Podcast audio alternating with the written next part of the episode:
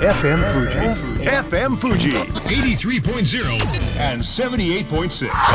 キャンピングカーライフこの番組はキャンピングカーのミスティックの提供でお送りしますスマイルメッセンジャー高杉 J 次郎ですこの番組キャンピングカーライフではキャンピングカーの最新情報キャンピングカーの魅力をお伝えしながら皆さんにキャンピングカーをもっと身近に感じてもらえればと思っていますさて今日もスタジオにはキャンピングカーの製造販売の総合メーカーミスティックの代表取締役佐藤社長にお越しいただいています佐藤社長今回もよろしくお願いしますはい、佐藤です。お願いします。山梨県中央市ラジオネームシュッピーさんからのメッセージですキャブコンタイプのキャンピングカーを考えています一般的には出入り口は車室の左側のみだと思うんですが普段左いっぱいに駐車する予定なので後ろにも出入り口が欲しいんです。ですが常設のセミダブルベッドも欲しいです。大きさ的にできますか？またヒッチメンバーを装着したいのですが可能でしょうか？いろいろまずありますが。そうですね。えーとですね、あのー現状販売してるので、はい。あのーサイドのドアと、はい。あと後ろですね、はい。についているのもあるにはあると思います。うんで、ただ、えーこの常設セミダブルベッドっていうと、おそらくこれ後ろになると思うんですよね。はい。で、まずじゃあそこから後ろのドアまでどうやっていくかっていう問題が。乗り越えていくかそこをあの真ん中のベッドが取れるようにして、はい日頃外しといていくか、はい。まあ、できなくはないんですけどね、うん。ただ、あのーあのこういうちょっともん、あのー変更っていうのはキャンパーの全体の作り方にもよりまして、はい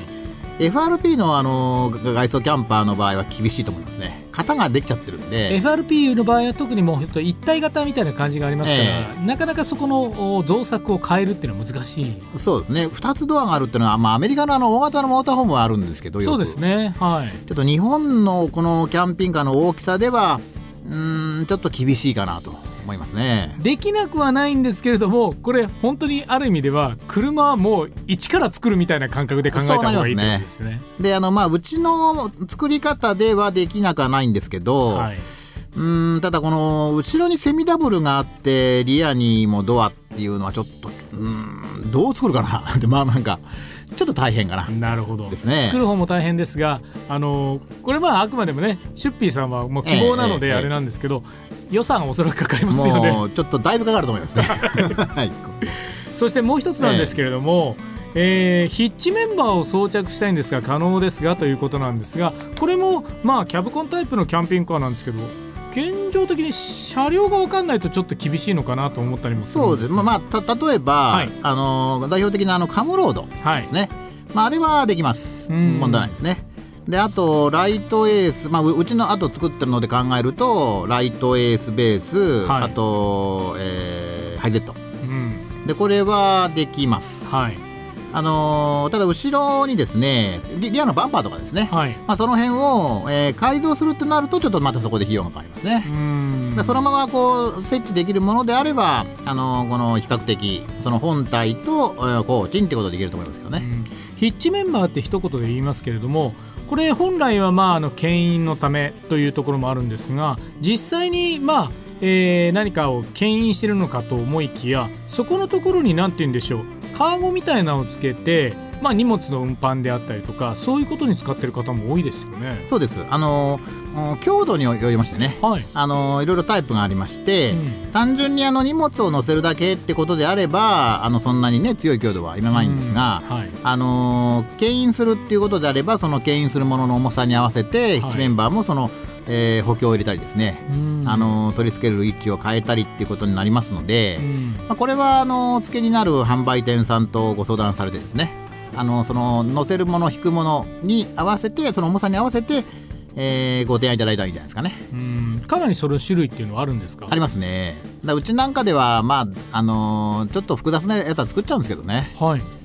まああのそのものに合わせて強度考え、あのまあ、作るのがまあベストだと思いますけどね。うん実際にその、まあ、ユーザーさんの使い方まあ単なる荷物を乗っけるだけなのかいや牽引で結構でかいのトレーラーを引っ張るよなんていう方は当然そこに強度を突っ込まないといけない。そうです。それととても大事なことですね、そうしないとあの、えー、ヒッチメンバーにあのひびが入ったりですね、はい、あのまあ外れることはそうないですけど、うん、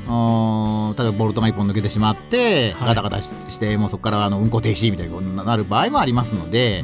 まあ、そこの問題に関しましてはあの、まあ、あのできたら専門家とご相談いただいて。この辺りっていうのも迷ってる方。例えば牽引もしたいんだけどね。でも多分当座はおそらく簡単なまあカーゴを置いてそこにまあ荷物を置くぐらいになりそうだななんていう時はやはり強度は最初は強めのをつけた方がいいんです、まあ、まあ間違いないですね。でそれでこう援用できますので、うん、後からあの補強を入れていくっていうのよりも、まあ、最初から想定してあの制作した方がいいじゃないですかね。